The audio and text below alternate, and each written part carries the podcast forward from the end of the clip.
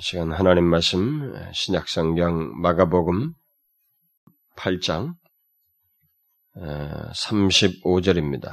35절인데 좀 이해를 돕기 위해서 이 말씀을 좀 문맥 속에서 살피기 위해서 뭐 위에서부터 좀 다 읽으면 좋겠습니다만은 그 베드로의 그 예수 그리스도에 대한 고백 사건 이후에 이런 내용들이 나오는데 우리 33절부터 38절까지 어, 한 절씩 교독을 하도록 합시다. 38절부터 33절부터 예수께서 돌이키사 제자들을 보시며 베드로를 꾸짖어 가라사대 사단아 내 뒤로 물러가라 네가 하나님의 일을 생각지 아니하고 도리어 사람의 일을 생각하는도다 하시고 우리 제자들을 불러 이르시되 아무든지 나를 따라오려거든 자기를 부인하고 자기 십자가를 지고 나를 조칠 것이니라. 누구든지 제 목숨을 구원고자 하면 잃을 것이요 누구든지 나와 복음을 위하여 제 목숨을 잃으면 구원하리라. 사람이 만일 온 천하를 얻고도 제 목숨을 잃으면 무엇이 유익하리요? 사람이 무엇을 주고 제 목숨을 바꾸겠느냐? 누구든지 음란하고 죄 많은 세대에서 나와 내 말을 부끄러워하면 인자도 아버지의 영광으로 거룩한 천사들과 함께 올 때 그 사람을 부끄러워하리라. 예, 오늘 살필 말씀은 35절 누구든지 제 목숨을 구원고자 하면 잃을 것이요 누구든지 나와 복음을 위하여 제 목숨을 잃으면 구원하리라. 우리는 지금 하나님의 계속적으로 그 하나님을 믿는 백성들이 결코 무시해서는 안 되는 말씀, 그러나 은근히 또 실제적으로 무시하고 있는 말씀들을 이렇게 상기해서 우리가 그런 일이 없도록 그것이 얼마나 결정적인 문제가 되는지 그 그런 문제를 이렇게 상기하면서 결과적으로 어, 이 시대 속에서 어, 하나님의 말씀을 무시하는 현실이 있지만 무시하지 않아야 된다고 하는 것을 각성시키는 그런 시간들을 갖고 있습니다. 어, 사실 이 시리즈 말씀은 어, 내용이 계속 연결되는 내용이 아니고 이렇게 개별적으로 말씀들이 예, 개별성을 갖기 때문에 사실상 제가 다른 시리즈 말씀을 예, 준비하기 위해서 또 중간에 집어넣은 것입니다. 각각의 말씀이 독립성을 갖기 때문에 어, 중간중간에 뭐 우리가 설립주년 집회를 어, 뭐 어떤 뭐 생, 교회 설립주의를 필요로 말씀을 전하든 뭐 성찬주의를 하든 뭐 중간에 어떤 말씀을 전해도 이, 이 말씀은 어, 크게 타격도 되지 않고 또 내용에 연결된 어떤 시리즈와 아, 다르기 때문에 그리고 언제든지 중간에 제가 전하고자 하는 어떤 시리즈 말씀이 어느 정도 준비가 되면 어, 또 중간에 들어올 수도 있기 때문에 어쨌든 궁극적으로는 이 시리즈 말씀은 임시방편이에요. 아, 제가 그 우리들이 현실적으로 무시하는 그런 말씀들을 20여 절 정도의 그 구절을 이미 계속 이렇게 모아놨습니다만은 그것은 언제든지 제가 중간중간에 아, 살필 수 있기 때문에 궁극적으로 조만간에 어, 다른 시리즈가 어, 어, 준비가 되면 제가 그 중간에라도 그 말씀을 뭐 20 몇 줄을 계속하지 않고 말씀으로 들어가려고 합니다. 사실 제가 계속 시간을 끌고 있는 것은 예, 복음서 말씀입니다. 이 복음서를 어떻게 뭐 요리한다면 좀 이상한 말이 되겠습니다만은 어떻게 이렇게 복음서를 요리하면 좋을까? 결국 예수 시리즈를 하려고 하는데 예수 시리즈를 어떻게 하면 좋을까? 제가 사복음서를 어, 한 복음서를 이렇게 다 하기가 어려울 것 같고 요한복음은 제가 별도로 강의를 할 거예요. 어, 주일 오후가 되든 수요일이 되든 하게 될 텐데 이 공간복음 마테마가 누가는 중첩되는 내용들이 반복되는 내용들이 있단 말이에요. 그것을 어떻게 좀 일체를 가지고 할 수 있을까? 이것을 제가 계속 고민하고 있기 때문에 그래서 예수 시리즈를 이렇게 한 큰 예수 시리즈라고 하는 큰 음, 제목 아래서 한 서너 개의 시리즈를 지금 생각을 계속 하고 있습니다. 그래서 예수를 만남으로써 삶이 바뀐 사람들, 그 예수 그리스도의 예수 그리스도와 곁에 있으면서도 어, 세상을 대변하는 예수 그리스도와 대적되는 어, 세상과의 어떤 구조, 그리고 또 어, 예수 그리스도께서 그 어떤 목적을 가지고 갔던 그의 목적 있는 어떤 삶, 어떤 목적을 가지고 그의 삶을 살게 됐는지 그리고 그 삶의 그의 삶의 행적 속에서 있는 우리가 배우고 따라야 할 어떤 그런 삶의 그 내용 시리즈. 그 다음에는 예수 그리스도의 가르침. 이게 굉장히 긴 것입니다. 이거 건드리기 시작하면 이제 앞으로 예수 시리즈를 수년 동안 해야 되지 않을까 싶어서 좀 겁을 내고 있는 거예요. 그래서 조만간에 그 어, 하게 될 겁니다. 우선 최소한 첫 번째 시리즈라도 일단 윤곽만 드러나면 이어서 하려고 합니다. 그러면 이제 어쨌든 오늘 어, 우리가 그동안 계속 살펴왔던 대로 어, 또 다른 개별적인 시리즈 어, 말씀입니다만은 우리들이 무시해서는 안 되는데도 오늘날 하나님을 믿는다고 하는 사람들이 무시하는 그런 말씀들 그것을 살핀 중에 저는 오늘 이 35절 말씀을 상기하려고 합니다. 여러분들 중에는 무슨 말씀입니까? 이 말씀 우리가 잘 알고 있습니다. 말할지 모르겠습니다만 저는 이 말씀이 오늘날 예수 믿는 사람들의 현실 속에서는 무시되고 있다고 생각이 돼요. 왜냐하면 예수 믿는 사람들의 삶의 방식이라든가 자신들이 어떤 큰 결정적인 내용을 가지고 사는지를 알지 못하는 듯이 그냥 뒤섞여서 이 세상과 섞여서 똑같은 방식으로 살아가는 모습이 우리 가운데 너무 흔하게 있기 때문에 아, 저는 이 말씀이 은근히 어떤 면에서는 실제적으로 오늘날 예수 믿는 사람들에게서 무시되고 있다고 생각이 듭니다. 그래서 이 말씀을 아, 이 시간에 살펴보려고 하는데 오늘 우리가 읽은 이 말씀의 핵심적인 그 포인트는 하나님 백성들의 보존 원칙입니다. 자기 보존 방식이 자기 보존 원칙입니다. 하나님 백성들은 자기 보존 원칙이 있습니다. 또 다른 말로 하면 생명의 원칙이죠. 생명의 원칙이 있어요. 이 말씀은 예수님께서 하신 말씀입니다만은 사실 이 말씀 속에 담겨져 있는 원리는 성경 전체 속에서 발견되는 내용입니다. 그 원리는 어, 자기 목숨을 스스로 구원고자 하면 잃게 된다고 하는 것입니다. 하나님을 믿고 우리 주 예수 그리스도를 믿고 그를 위하여 목숨을 잃으면 목숨을 얻고 구원을 얻게 된다는 것이죠. 이런 논지는 이런 원리는 구약에서도 나옵니다. 사실상 구약에서도 나와요. 구약에서 이 자기 보존 원칙이 어떤 식으로 나오냐면 자기 목숨을 구원하기 위해서 자기 방법과 수단을 쓰고 하나님 외에 다른 것을 의지하고 애를 쓰게 되면 뭐 예를 들면은 하나님을 의지하냐 의지하지 않냐고 애굽을 의지하게 될 때 그게 오히려 망하게 되는 길이라는 거죠. 그게 하나님 백성들의 독특한 자기 보존 방식의 원칙입니다. 생명의 원칙이에요. 그래서 하나님을 믿고 의지하면서 나아가게 되면 비록 상대가 커다란 강적이고 이게 도대체 현실적으로 돌파가 불가능한 그런 막강한 상대이지만 거기서 패배하거나 죽음을 맛보는 게 아니라 오히려 승리와 생명을 그 이후에 평안을 맛보는 얼마 동안 누리게 되더라.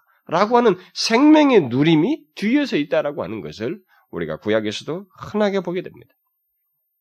주님께서 하신 말씀, 하신 그 본문의 말씀을 일반하면 결국 구약에서 말한 그런 내용과 연결된다고 볼 수가 있습니다.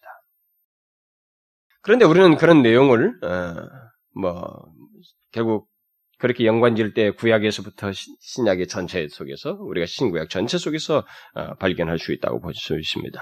하나님의 능력을 진실로 믿습니까? 라고 하는 그 시리즈에서도 저는 그런 사례들을 여러 차례 언급을 했죠. 그때도 우리가 보았습니다만 하나님 백성들의 보존 원칙은 분명했어요. 어떤 시대, 어떤 케이스든 간에 내 스스로 내 생명을 얻고자 하면 소위 하나님의 백성이라고 하면서 그가 자기 스스로 자기 생명을 얻고자 하면 놀랍게도 잃어버려요. 망하는 것입니다. 이상하게 그런 결과를 역사 속에서 계속 보여줬습니다. 구약의 수많은 사건들, 열왕들의 역사 속에서 우리가 그것을 누누이 보아왔습니다. 얻는 게 아니에요. 잃습니다. 그러나 무엇인가 잃을 것 같아도 하나님을 믿고 의지하며 나아갈 때 그래서 그 하나님의 백성들은 하나님의 능력을 보고 생명을 보증받았어요. 평안함을 드렸습니다. 생명이 보존되었습니다.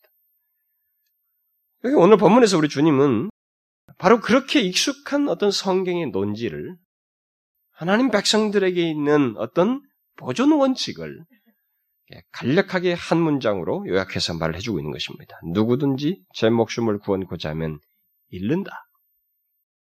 누구든지 나와 복음을 위해서 제 목숨을 잃으면 구원을 얻는다. 생명을 얻는다. 이렇게 말하고 있습니다. 물론 본문 말씀은 구약에서처럼 단순히 하나님을 의지하면 살고 그를 의지하지 않고 내 임의대로 행하면 망하고 죽는다고 하는 정도를 말하지는 않습니다. 더 강한 의미가 있어요. 더 적극적인 내용입니다. 그리스도를 거역하는 현실을 고려하고 있습니다. 지금 그 뒤에도 문맥 속에서 보면 그것을 좀 고려하고 있어요. 그리스도를 거역하는 현실 속에서 자기 목숨을 위한다고 어, 그리스도를 부인하고 고난을 받고 따라야 하는데도 불구하고 그 길을 기피한 채 자기 길로 가는 것은 결국 목숨을 얻는 게, 얻는 게 아니라 잃는 것이 된다. 아무리 그리스도를 거역하는 현실이라 해도 오히려 더욱 적극적으로 그리스도와 복음을 위해서 기꺼이 고난을 받고자 해야 된다. 나가야 된다. 알고도 가야 되는 것이다. 그게 바로 생명을 얻는 길이다. 구원 얻는 길이다. 라고 말을 해주고 있는 것입니다. 어쨌든 여기 주님의 말씀은 하나님 백성들의 역설적인 자기 보존 법칙을 간단하게 말해주고 있습니다. 그리고 성령 하나님은 이 말씀에 대한 중요성을 강조하기 위해서 마태, 마가, 누가, 요한에게 각각 이 말씀을 기록하도록 역사했습니다. 예수님의 말씀을 네 복음서 기자가 모두 기록한 말씀은 그리 많지가 않습니다. 그런데 이 말씀만큼은 네 복음서 기자가 한결같이 기록해 놓고 있어요. 그만큼 이 말씀은 주를 믿는 자들이 새겨야 할 말씀이고 우리가 잊어서는 안 된다. 결코 무시해서는 안 된다고 하는 그런 논지를 성령 하나님께서 우리에게 강조해주고 있는 것입니다. 그런데 특별히 오늘 본문을 기록한 이 마가는 예, 본문 말씀을 조금 더 말을 하는 데서 어떤 문맥이 흐른 배경 속에서 다른 사람들과 조금 다르게 어, 강조를 해주고 있어요. 뭐 다르지는 않습니다만은 특별히 강조점을 부각시키고 있는데 이 베드로의 신앙 고백 사건 속에서 이 말씀을 다루고 있어요. 원래 이 공간 복음서 마테마가 누가의 새 공간 복음서 기자 중에 가장 먼저 복음서를 기록한 사람은 마가입니다. 마가가 제일 먼저 기록한 사람이죠. 근데 마가가 그러니까 원자료라고 하는 마가가 제일 첫 번째 자료를 쓴 사람인데 그러니까 이 사람은 지금 이 흐름 속에서 베드로의 신앙 고백 사건 속에서 빚어진 그 어떤 내용과 그의 실수와 맞물려서 오늘 본문을 기록해 주고 있습니다. 그러니까 지금 무엇인가 이, 이런 맥락 속에서 보면 이제 베드로가 자기 보존에 대해서 다른 생각을 가지고 있었던 거예요. 그러니까 그것을 고쳐주는 가운데서 오늘 본문 말씀이 등장하고 있습니다. 자, 그럼 본문에서 강조하는 이 자기 보존 원칙이 뭡니까? 마, 마가는 이 말씀에 앞서서 이 베드로의 잘못된 생각을 지금 소개하면서 이 말을 하고 있는데 베드로가 지금 잘못 생각한 것이 무엇입니까? 그 앞에 있는 그 내용 속에서 우리가 뒷부분만 살짝 읽었습니다만은 그는 예수님께서 많은 고난을 받고 장로들과 대제사장들과 서기관들에게 버림받아서 죽임을 당하고 사흘 만에 살아날 것을 얘기하셨을 때 예수님을 붙들고 예, 마태는 좀 더 상세하게 설명하는데 예수님을 붙들고 그렇게 하지 말라고 그러지 마시옵소서. 그런 일은 결코 주님께 생기지 미치지 않을 것입니다. 마치 자기가 생기지 않게라도 할수 양, 뭐 그러지 말라는 그런 얘기를 주님께 하십니다. 그때 주님은 곧바로 사단아 내 뒤로 물러가라. 내가 하나님의 일을 생각지 않고 도리어 사람의 일을 생각하는도다. 이 사람의 생각이 전혀 다른 차원이라고 하는 것을 지적해주고 있습니다. 그러면서 그 말씀 이후에 주님께서 오늘 본문 전후에 있는 내용들을 하고 있는 것입니다. 아무든지 나를 따라오려거든 자기를 부인하고 자기 십자가를 지고 나를 쫓을 것이니라. 또 누구든지 제 목숨을 구원고자 하면 잃을 것이요 누구든지 나와 복음을 위하여 제 목숨을 잃으면 구원을 얻으리라. 또 사람이 만일 온천을 얻고도 제 목숨을 잃으면 무엇이 유익하겠는가? 이렇게 말씀을 하시고 있어요. 그렇다면 지금 이 말씀들은 오늘 제가 잠깐 읽은 이 세 구절의 말씀 같은 건 보면은 일단 베드로의 잘못된 생각을 수정시켜주는 말씀들이라고 할 수가 있죠. 오늘 본문도 특별히 그렇습니다. 그러니까 베드로와 같은 생각으로는 주님을 쫓을 수 없다. 그러면서 이렇게 쫓아야 된다 말을 하고 있고 베드로 같은 생각으로는 자기 목숨을 구원하는 게 아니라 오히려 잃는 것이다. 그렇게 해서는 목, 네 목숨을 못 구한다. 그렇게 가르쳐 주는 것이고 네가 그런 식으로 구한들 온천을 얻어서 그걸 구해서 얻은들 네 생명을 결국은 잃는 것이 된데 잃으면 무슨 의미가 있겠는가? 이런 식으로 고쳐주고 있는 것입니다. 특히 오늘 본문을 통해서 베드로의 잘못된 생각을 수정시켜주고 있는 내용이 뭐예요? 본문의 배경 속에서 배경 속에 깔린 이 베드로의 잘못된 생각은 예수 그리스도께서 고난받고 죽임당한 일 같은 것은 없어야 한다는 것이거든요. 하나, 주님을 따른 데서 그런 것 없이 주님을 따라야 된다고 하는 논지를 가지고 있는 거예요. 그런 생각을 가지고 있었던 것입니다. 그걸 지금 수정시켜주면서 오늘 본문 말씀을 하시고 있는 것입니다. 그러니까 베드로는 자기가 알고 있는 자기 보존 법칙이 있었던 거예요. 그게 뭡니까?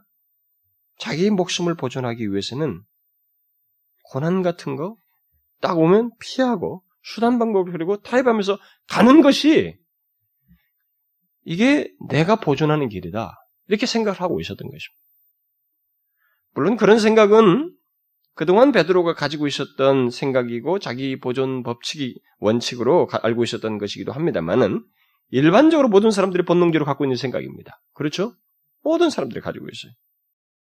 그러나 주님은 그런 자기 보존 원칙은 사실상 자기 목숨을 잃는 것이라고 말하면서 정반대의 말씀을 말합니다. 우리가 여기서 배워야 할 사실이에요. 이 중요한 진리를 여기서 깨달아야 되는 것입니다. 문맥을 고려하면 마치 주님께서 이렇게 말씀하시는 것 같습니다. 사람들은 일반적으로 자기 목숨을 구원하기 위해서 또는 자기 생명을 위해서 수단 방법을 가리지 않는다. 그들은 자기 목숨을 스스로 지켜야 한다고 말한다. 그러나 그것은 사실상 자기 목숨을 잃는 것이다. 그런 식으로 생명의 주 대신 예수 그리스도를 좇을 수 없고 구원을 얻을 수가 없다. 진짜로 자기 목숨을 구원하는 길은 생명을 주는 그리스도와 복음을 위해서 자기 목숨을 잃는 것이다. 마치 미랄이 썩는 듯이 썩는 것이다. 또 문맥 속에서 말하자면 자기를 부인하고 자기 십자가를 지고 주를 줬는 것이 생명이라는 것이다.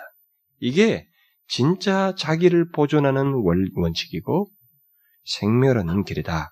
이렇게 말씀해 주시고 있는 거예요. 그런데 이제 이것은 베드로의 잘못에 대한 수정시켜 주시는 주님의 정답이에요. 이게 생명이라는 길이다라는 것입니다. 자, 그러면 베드로에게 이 충격을 주면서 그 생각을 깨트는 이 주님의 말씀이 이제 우리에게 한번 적용할 필요가 있는 거예요. 오늘날 우리들이 어떻습니까? 오늘날 소위 예수 믿는 사람들의 이런 사실을, 이 분명한, 생명을 얻는 분명한 답을 과연 알고 그 원칙을 따라서 이 자기 보존 원칙을 알고 삶을 살아가고 있는가라는 거예요. 여러분은 어떻습니까? 여러분 자신들은 어떤가요? 우리들은 어떻습니까? 자기 목숨을 위해서 자기 스스로 애쓰는 이 세상의 자기 보존 원칙을 따라서 삶을 살고 있습니까? 아니면 주님께서 가르쳐 주신 이 생명 보존 원칙을, 자기 보존 원칙을 따라서 살고 있습니까? 저는 은근히 사실상 이 주님의 가르쳐 주신 생명 원칙보다는 본능적인 자기 보존 원칙을 가지고 많은 사람들이 살고 있지 않는가. 이 사실, 이 지를 통해서 깨어나야 되지 않는가라는 생각을 해요.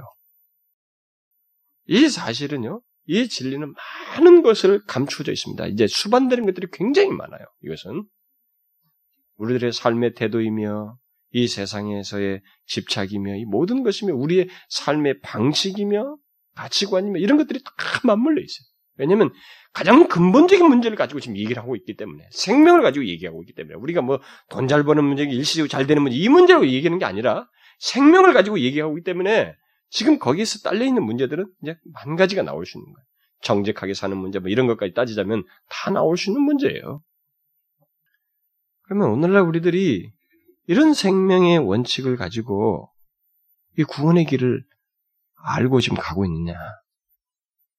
어떻습니까? 오늘 예수 믿는 사람들이.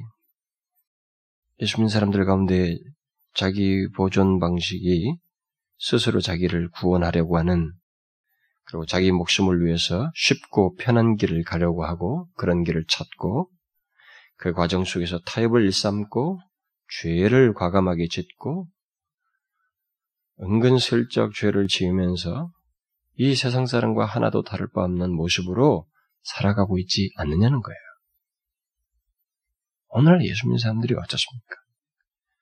제가 이런 얘기를 여러분들에게 나중에 복음서로 들어가게 되면 이제 조금 다른 각도에서 접근이 될 거예요. 조금 다른 각도의 접근이 되겠습니다만은 이런 사실들을 이렇게 모아서 제가 전하게 될 때 여러분들이 그때그때마다 그 기회로 삼고 한번 잘 생각해 봐야 됩니다. 우리들이 너무 대충 예수를 믿으려고 하는 거예요. 사람들이. 물론 이런 말씀들을 통해서 자기 자신을 살피고 우리가 할 수 있는 최선이라고 하는 것이 사실상 그렇게 많지가 않아요. 뭐 막 삶을 완전히 뜯어고치면서 천지개벽 하듯이 바뀔 수 있는 게 아니거든요. 인격적인 전환, 인격적인 태도를 하나님 앞에 갖는 그 순수한 하나님을 의식한 신앙의 태도 속에서 점진성을 가질 것이고 그것이 우리가 할수 있는 어떤 최선책이요. 그리스도께 진실로 믿고 믿는다고 하는 것을 삶 속에서 드러내는 것이거든요. 그분을 진짜로 따르는 것이거든요. 그런데 이런 계기를 통해서 우리가 이런 부분을 자기 자신들에게 좀 살펴서 진지하게 살에게 비추는 시간, 그 기회들을 가져야 되는 것입니다. 물론 이런 것을 통해서 어떤 사람은 정제감에 빠질 수도 있어요. 근데 그건 미련한 짓이에요. 정제감에 빠진다고 하는 것은 하나님 말씀을 자꾸 잘못 듣는 거예요. 그 사람이 잘못 듣는 거죠. 물론 성령께서 우리에게 죄에 대해서 이렇게 생각나게 하시고 밝히시죠. 그러나 그것은 정결을 위한 것이 아닙니다. 성령은 절대적으로 죄든 의든 심판이든 무엇이든 우리에게서 밝히셨을 때 정죄를 위해서가 아니에요. 살리기 위한 것입니다. 그러나 사단은 항상 정죄를 위해서 일을 하는 것입니다. 사단은 처음에는 그럴듯하고 믿기가 있고 행복해 보이고 막 좋아 보여도 일단 따라가면 결정적으로 족쇄에 탁 잡혀요. 마음이 무너지고 패배감에 빠지고 내 자신조차도 일으키기 힘든 그런 낙담 속에 빠뜨려 버립니다. 그래서 하나님을 쳐다볼 마음까지 안 생기게 하는 그런 아주 무서운 일을 행한다. 그러나 성령은 그렇지 않아요. 하, 나님의 말씀을 통해서 반드시 우리를 정죄하고자 하는 게 각성시킨다고. 다 주님 앞에 이렇게 겸비하도록 하기 위한 거예요. 그래서 모든 말씀은 성령께서 기록하셔서 우리에게 그 말씀을 통해서 역사하시는 성령의 의도를 우리가 간파해야 됩니다. 뭐 어쩌네 저쩌네 할 게 아니에요. 그 말씀을 가지고. 그런 성령의 순수한 동기에 자기 자신도 따르면 되는 것입니다. 오늘날 우리 예수 믿는 사람들이 자기 보존 방식을 세상 사람과 다를 밤치 없는 방식을 이렇게 고집하면서 그런 것들을 이렇게 가지고 말이죠. 가정 속에서 타협을 삼고 죄를 지으면서 살아가는 이런 모습들은 우리가 지금 주님께서 가르쳐 주신 잃는 길로 가고 있는 거예요. 자기 목숨을 잃는 길로 가는 거라.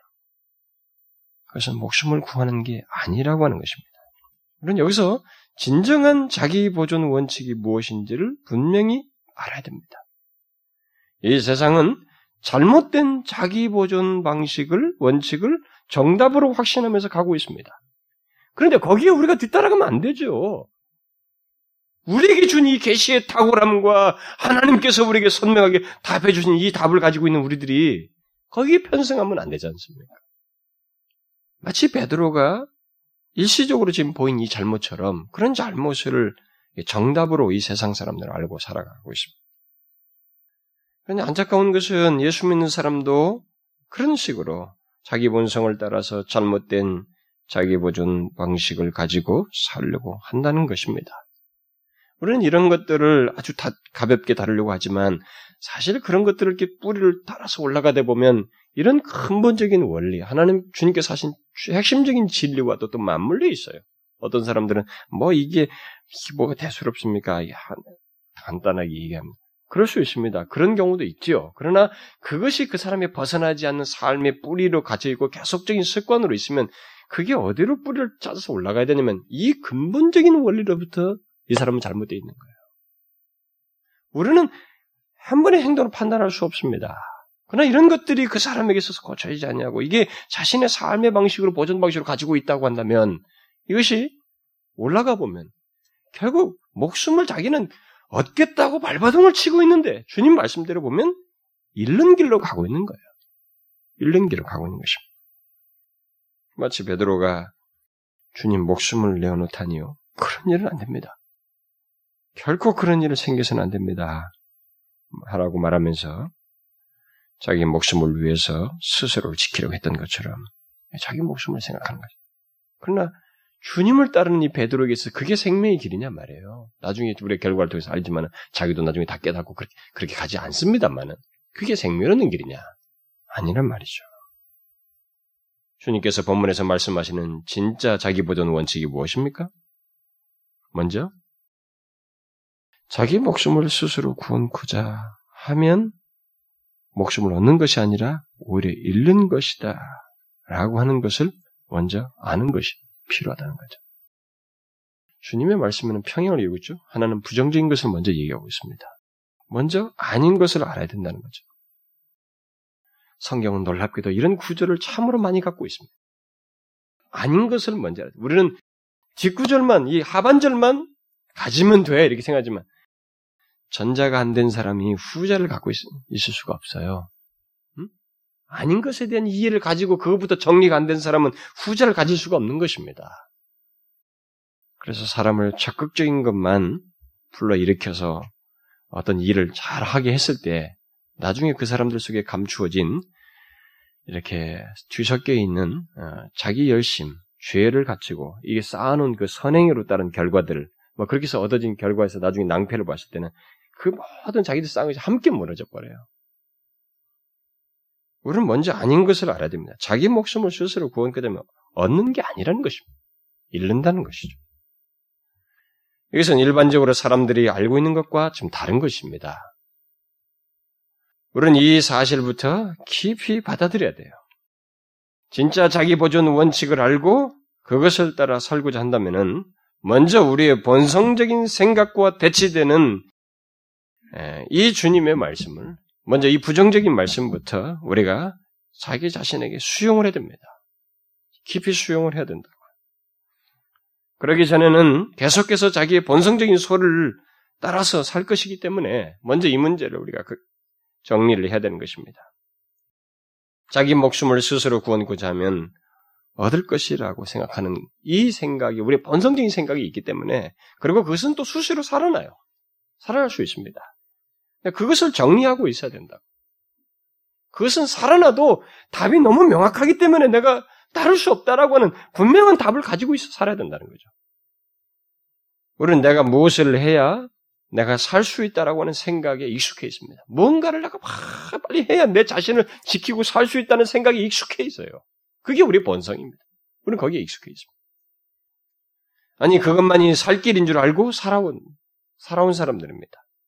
그런데 주님은 그것은 우리를 구원하는 방법이 아니라고 말을 하고 있습니다. 여러분은 이 사실을 믿습니까? 예? 제가 여러분들 묻는 건 실제적으로 이것을 받아들이냐는 거예요. 왜냐하면 실제적인 면에서는 이 사실을 못 받아들이는 사람들이 있단 말이에요.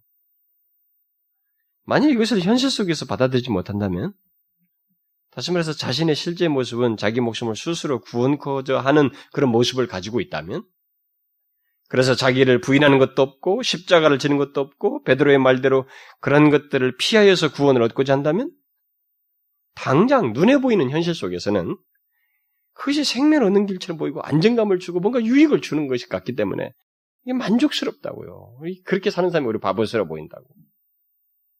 그런데 주님은 아니라는 것입니다. 영원자가 말씀하시기를 그것은 잃는 것이다. 그런 태도와 삶은 최종적으로 잃는 것이다. 썩은 것으로 심어서 썩은 것으로 거두는 것 이상이 아니다. 라고 하는 것을 우리에게 말을 해주고 있는 것입니다. 그러면 얻는 길이 뭐라는 거예요? 하나님 나라의 생명의 원칙이 뭐라는 것입니까? 이것은 완전히 다릅니다.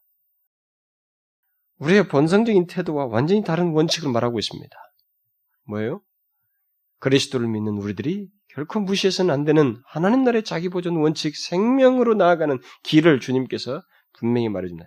이 아닌 것에 대한 답을 분명히 가지고 그리스도와 복음을 위해서 목숨을 이름으로써 얻는다.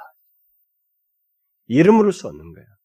대단히 역설적이지만 이게 하나님 나라의 생명 보존 원칙이에요. 그리고 하나님 나라의 보존 원칙이라고 말을 쓸 필요도 없어요. 그냥 우리의 존재가 보존될 수 있는 원칙이에요. 영혼을 가지고 이 영혼이 영혼이 살아서 심판을 받던 형벌을 받던 어떤 상태에 있게 되는 이 존재가 자기 자신을 진짜 진정한 생명을 얻을 수 있는 길이 있다면 다른 길이 없다는 거예요.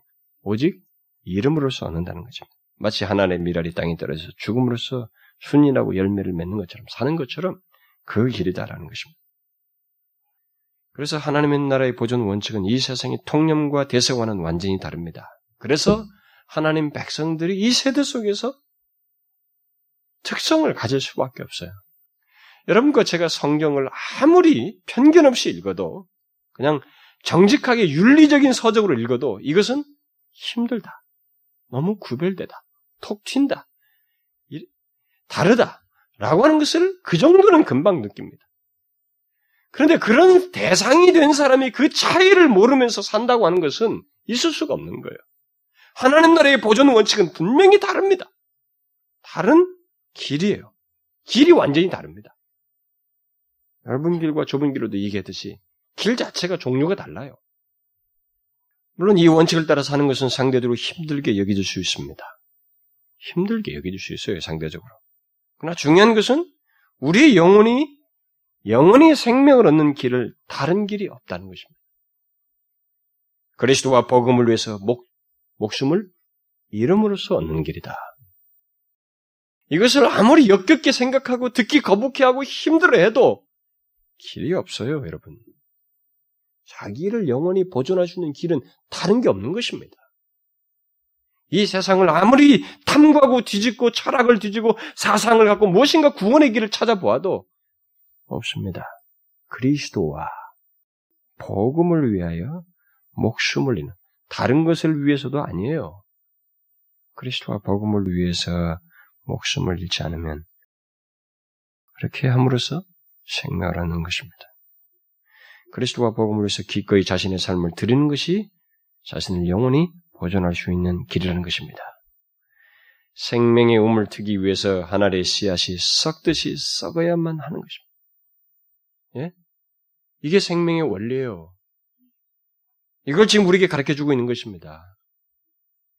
이것을 본문 이전에 말로 바꿔서 말한다면 자기를 부인하고 자기 십자가를 지고 그리스도를 쫓는 것이요.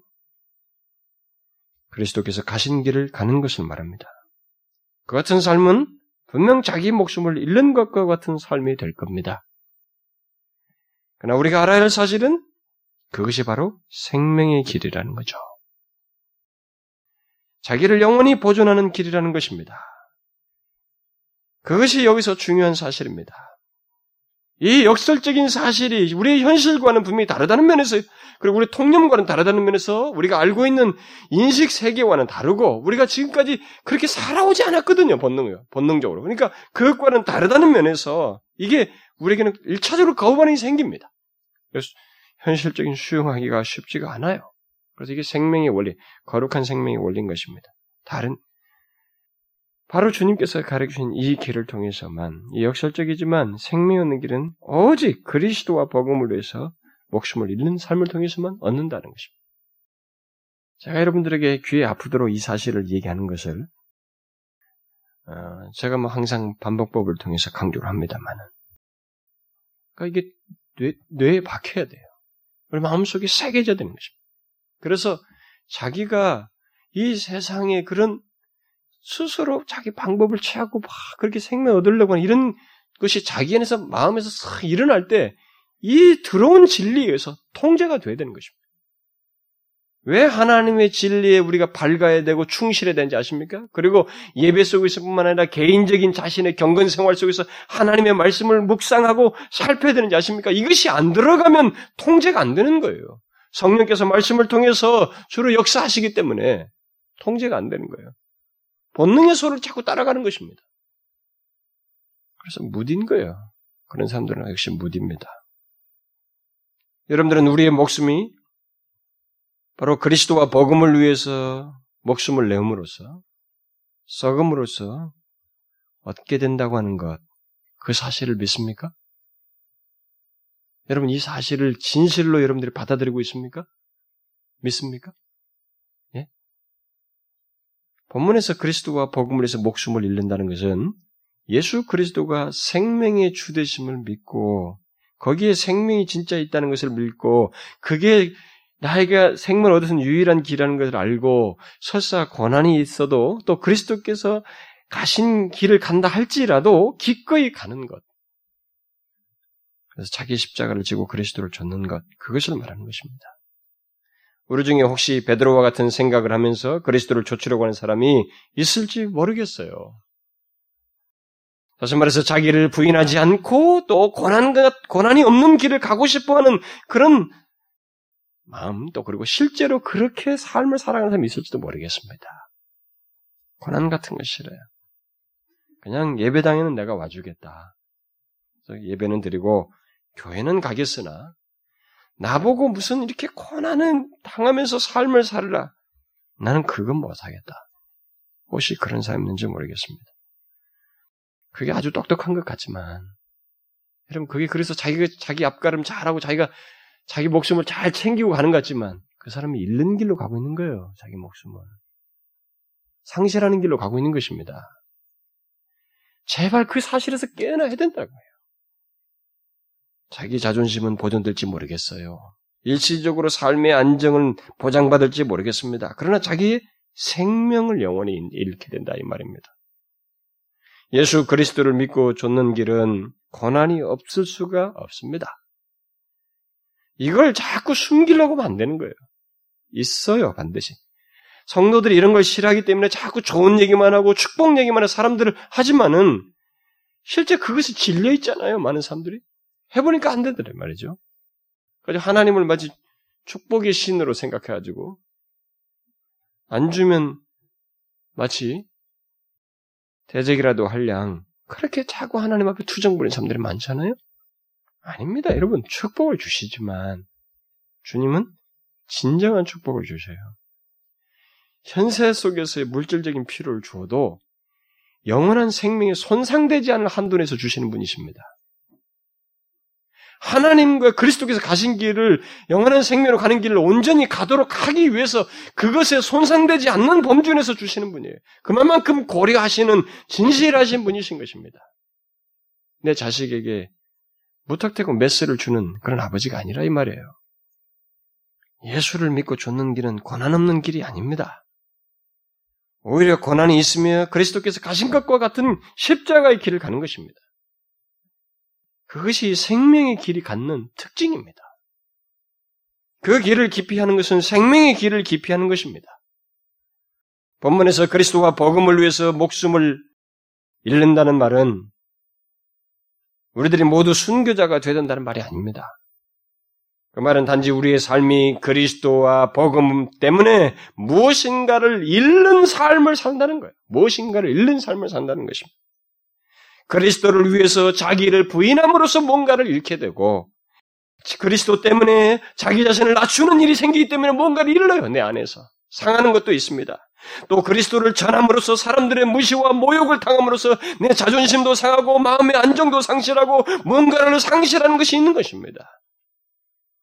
심지어는 그리스도를 전하고 그리스도를 위해서 삶으로 인해서 복음을 전함으로 인해서 경제적인 손실을 보고 핍박을 당함으로써 뭔가를 잃는 것이 있어요. 그런 삶을 말하는 것입니다. 그런 삶을 살아보지 않았다면 잘못, 잘못하고 있는 거예요. 정상적이라면 그런 상실이 있을 수밖에 없는 것입니다. 설사 핍박이 없는 오늘날의 우리들의 현실이라 할지라도 주님을 제대로 믿고 조치려 하면은 세상 사람들처럼 그렇게 마음대로 하지 못해요. 남 해코지 하고도 마음이 안 상하고 말이죠. 똑같이 타협하면서 돈 벌고 막 자기 마음대로 다 하고 말이죠. 자기 뜻대로 다 하고. 그들처럼 돈 덜 벌 수 있습니다. 그리고 그들만큼 그렇게 뭔가를 뭐 자유스러운 듯 응? 그렇게 하지 못할 수 있어요. 이 현실 속에서 핍박이 없는 현실을 우리는 어떤 식으로든 주님을 제대로 믿고 줬게 되면 어떤 식으로든 상실해요. 손실이 있습니다. 잃는 게 있습니다. 어, 물질을 그들처럼 덜 벌 수 있고요. 그리고 마음도 많이 상하고 전심도 많이 상하고 모욕감도 많이 느끼게 되고 힘들 수도 있습니다. 그러나 그것이 제대로 가는 길이에요. 중요한 것은 경제적인 손실을 보든 정신적인 손실을 보든 그것이 바로 얻는 길이라는 거죠. 그게 하나님 나라의 생명의 원칙이요. 자기를 지금 제대로 보존하고 있는 거예요. 보존 원칙인 것입니다. 주님은 일시적으로 자기를 지키는 것은 사실상 지키는 것으로 취급하고 있지 않습니다. 왜냐하면 그것은 잠시 후에 자신의 영원한 상실을 확인하게 될 것이기 때문에. 이 세상의 자기 보존 원칙은 모두 일시적인 것에 기초하고 있고 그것에 호소하고 있습니다. 그러나 주님의 말씀은 영원히 자기를 보호하는 것, 영원히 생명을 얻는 것이 아니면 그것은 생명이라고 말할 수도 없다. 목숨을 얻는다는 말로 표현할 수 없다고 여기서 표현하고 있는 거예요. 그건 목숨을 얻는 게 아닙니다. 이 세상에서 일시적으로 막 자기를 몸부림에 해서 자기를 몸, 목숨을 지키는 것이 목숨을 얻는 게 아니라 이 말이에요. 주님께서 그래서 오늘 말씀 이후에 말하잖아요. 좋다 이거예요. 온천한을 얻는다 치자. 뭐냐 이거예요. 그러나 너는 그것을 얻어도 잠시 후에 너에게서 그 생명의 상실이 오게 된다. 누르지 못한다는 거죠. 사람이 만일 온천을 얻고도 제 몫을 믿으면 무엇이 유익하겠는가? 우리는 이런 생명의 원칙을 알아야 됩니다. 우리가 육신의 생명을 그렇게도 소중히 여기잖아요. 응? 그렇게 소중히 여기지 않습니까? 여러분 20대만 해도 그런 거 신경 안 쓰죠. 40대쯤 되면 뭔가 고장이 자꾸 나는 거예요. 그 이후에 되면 그러니까 그동안에 한 번도 고민해보지도 않고 자기 자신은 자신만만했던 것이 이제 하나씩 이렇게 딱 찾아오는 거예요. 이게 현실감 있게 찾아오는 겁니다. 그때 사람들은 뭐 운동의 필요, 뭐 보약이면 몸이 화, 어떤 자기를 관리하기 시작하죠. 여러분, 육신의 생명에서 일시성 있는 생명에 대한 보존도 그런 식으로 합니다. 응? 생각을 자꾸 하는 거예요. 그 생명성에 대한 소중함을 그렇게 아는 거예요. 주님은 여기서 진짜 생명성이라는 것은 이렇게 네가 막 온천을 이렇게 힘쓰다가 영원히 손실되는 것은 생명이라고 말할 수 없다. 목숨을 얻는다는 말도 안 된다. 그건 잃는 것이야. 왜냐하면 네가 70년 살아도 너는 영원이라는 세월을 잃어야만 하기 때문에 그건 목숨을 얻는 게 아니고 잃는 것이다.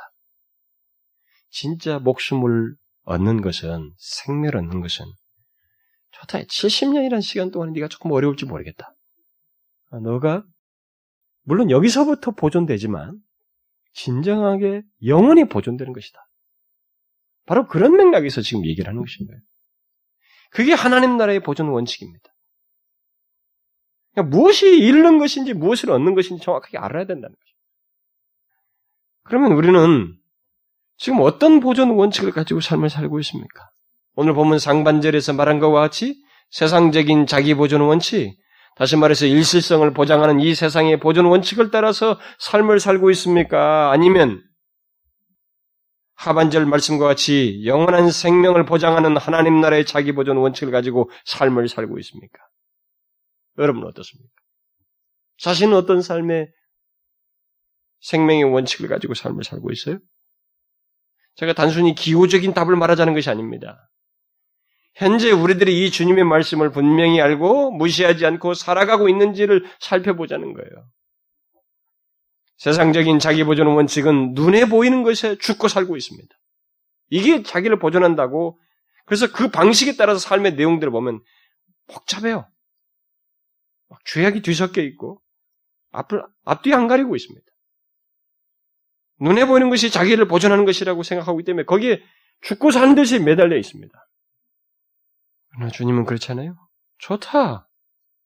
그렇게 해서 온천을 얻었다 치자 말이에요. 그러나 온천을 누릴 네 생명이 딱 상실되면 이렇게 되면 어떻게 되는 거야? 그 얘기 하시는 겁니다. 우리가 그 생명의 소중함, 육신의 생명 가지고 알잖아요. 그 원리를 가지고 여기를 한번 적용해 보는 거예요. 어? 진정한 생명의 누림이 무엇인지를 한번 생각해 보 이게 얼마나 소중한지를 알자 이겁니다. 그래서 하나님 나라의 자기 보존 원칙을 우리가 가져야 된다는 거죠. 뭡니까? 비록 당장 눈에 보이는 것은 없고 많은 것을 잃는 듯해도 심지어 심한 고난과 위협 속에서 자기 몸 하나 지키기 힘든 삶을 산다 할지라도 그야말로 자기 목숨을 잃는 것과 같은 삶을 산다 할지라도 온천하보다도 귀한 생명을 영원히 갖게 될 것이고 그 생명으로 누릴 것이 아닌가? 온천하이겠는가? 이 세상이 말하는 온천하이겠는가? 하나님의 모든 것을 그가 그 생명을 가지고 누릴 것이 아닌가? 그게 진짜 얻는 것이 아닌가? 그렇다면 나와 복음을 위해서 목숨을 이름으로써 이 생명을 얻으라는 것. 여러분 생명을 얻는 길이 무엇인지 알겠죠? 자기를 영원히 보존하는 길이 무엇인지 우리가 알아야 됩니다. 그것은 그리스도와 복음을 위해서 목숨을 잃는 길을 통해서입니다. 다시 말해서 예수 그리스도를 믿고 자기 십자가를 지고 그리스도를 조춤으로써요. 이 말은 자기를 부인하고 자기 십자가를 지고 죽으면 그 조건으로 구원을 얻는다 그 말이 아니고요. 그것은 목숨을 얻는 길의 과정 속에서 피할 수 없는 것들이다. 피하지 말라는 것입니다. 오히려 그것이 생명의 길로 제대로 가고 있다고 하는 증거이므로 오히려 기쁨으로 가라는 것입니다. 여러분 무슨 말인지 알겠어요? 세상적인 자기보존 원칙에 휩싸여서는 안 되는 것입니다. 오늘날 예수 믿는 사람들이 이런 선을 구분할 줄 모른다는 것은 이상한 거예요. 우리는 이 주님의 말씀을 무시해서는 안 되는 것입니다. 만약 여러분이 하나님과 아니 그리스도와 복음을 위해서 고난을 얻고 있다면 또 무엇인가를 그리스도와 복음 때문에 잃고 있다면 경제적 손실을 보고 정신적인 아픔을 겪고 복음으로 인해서 마음이 상하여서 아픔을 겪고 있다면 그것은 그리스도와 복음을 위해서 그가 목숨을 잃고 있는 것입니다. 생명의 길을 가고 있는 거예요. 예수 그리스도께 충실하고 있는 것입니다. 제대로 길을 가고 있는 거예요. 이게 제대로 길을 가고 있는 것입니다. 그런 거 다 다 피해가지고 눈치 보면서 자기 혼자 생활도 예배당에 왔다 갔다 하는 이게 제대로 가는 길이 아니라 이 말입니다. 그 제대로 가는 길 아니에요. 눈물로 씨를 부린 자가 기쁨의 단을 거둔다고 하잖아요. 우리는 생명을 가지고 하나님의 모든 것을 누리는 길을 지금 소개받고 있습니다. 그러므로 여러분, 주님께서 하신 이 말씀을 잊지 말아야 됩니다. 누구든지 나와 복음을 위해서 자기 목숨을 잃으면 원하리라. 아무리 세상이 혼란스러워도 살기 어려워도 믿음 예, 마음이 막 혼란스럽게 하는 그런 유혹과 위협이 닥쳐와도 또 환경이 복잡해도 여러분과 제가 가야 하는 생명의 길은 그리스도와 복음을 위해서 죽는 거예요. 이것을 우리가 알아야 됩니다. 여기에 대해서 다른 이유를 붙일 게 없어요. 자꾸 아닌 것을 전자를 가지고 이 후자를 고쳐보려고 하면 안 되는 것입니다. 고칠 것 없어요. 환경이 어떻든 간에 내가 아무리 힘들어도 내가 가야 할 생명의 길은 이 길밖에 없습니다. 무언가를 잃으면서 가는 거예요. 목숨을 잃는 삶을 사는 것입니다. 그리스도의 복음을 위해서 뭔가를 잃으면서 살아가는 것입니다. 그리스도의 뒤를 뒤쫓는 것입니다. 십자가의 길을 가는 거예요. 그것을 싫어하거나 기피하는 것은 목숨을 얻는 것이 아니라 잃는 것입니다. 여러분 아시겠죠? 우리가 이 세대의 흐름에 좀 명확하게 볼 필요가 있습니다. 우리는 이 흐름에 같이 젖어서 그렇게 살아도 되는 것처럼 생각하지만은 그렇지 않아요. 항상 하나님의 그 명확한 말씀을 비추어서 우리 자신을 보고 생명이 오갈 문제인데 생명이 달려있는 이 문제인데 이 문제에 대해서 이렇게 무지몽모하게 행하는 일이 없도록 그래서 우리에게 앞으로도 이 베드로가 일시적으로 실수한 것처럼 그런 유혹이 올 수도 있습니다. 그러나 우리는 너무 명확한 답을 가지고 그것에 대해서 동조하지 말아야 돼요. 쉽고 편한 길은 없습니다. 솔직히 말해서. 예수 믿는 길에 있어서 쉽고 편한 길이 없습니다. 제가 이 사실을 설득하는데 굉장히 시간이 걸려요. 예수 믿는 사람들에게. 주님을 믿고 따르는데 쉽고 편한 길은 없습니다. 라는 말을 하면서 그것에 대한 장황한 설명들을 예수와 더불어서 그리스도에 따른 길을 설명하는데 많은 어려움을 겪습니다. 왜냐하면 그만큼 자기 자신의 삶이 쉽고 편한 길, 이걸 가고 싶어 하는 것에 매여 있기 때문에 그걸 설득하기가 어려워요. 그러나 생명의 길에는 크게 없습니다. 쉽고 편한 길이 없어요. 우리가 이 사실을 잊지 말고 이 말씀을 무시하지 않고 살도록 해야 됩니다. 기도합시다. 하나님 아버지여 감사드립니다. 아, 우리를 잠시라도 하나님 앞에서 바라지 못한 모습을 갖기를 원치 않으시고 쉼 없이 우리에게 주의 말씀을 상기시키셔서 우리로 하여금 생명의 길을 갈 수 있도록 아, 이렇게 인도해 주시고 말씀해 주셔서 감사합니다.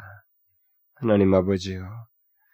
우리는 본성적으로 베드로와 같은 생각으로 애굽을 의지하면 강국인 애굽을 의지하면 살 것 같다는 생각을 갖습니다. 그것이 나를 보존하는 길이라고 생각하며 살고 싶어하는 우리들의 모습을 가지고 있습니다. 그러나 하나님, 하나님의 백성들, 우리 영원한 생명을 얻는 그 길은 생명의 주 되신 예수 그리스도를 믿고 의지하며 그와 그의 복음을 위해 목숨을 내어놓는 것이요. 무엇인가를 잃는 삶을 사는 것이라고 하는 이 명확한 답을 우리에게 주셨사오니 여기에 조금도 주정 없이 이 일을 달지 아니하고 이 길을 가게 하여 주옵소서. 그리스도의 뒤를 쫓는 것이 고생이요, 고통이요, 역겨움이 아니라 오히려 즐거움이요, 기쁨의 단을 거두기 위한 일시적인 수고로 여기며 기꺼이 가고자 하는 저희들 되게 하여 주옵소서. 감사드리며 우리 주 예수 그리스도의 이름으로 기도하옵나이다. 아멘.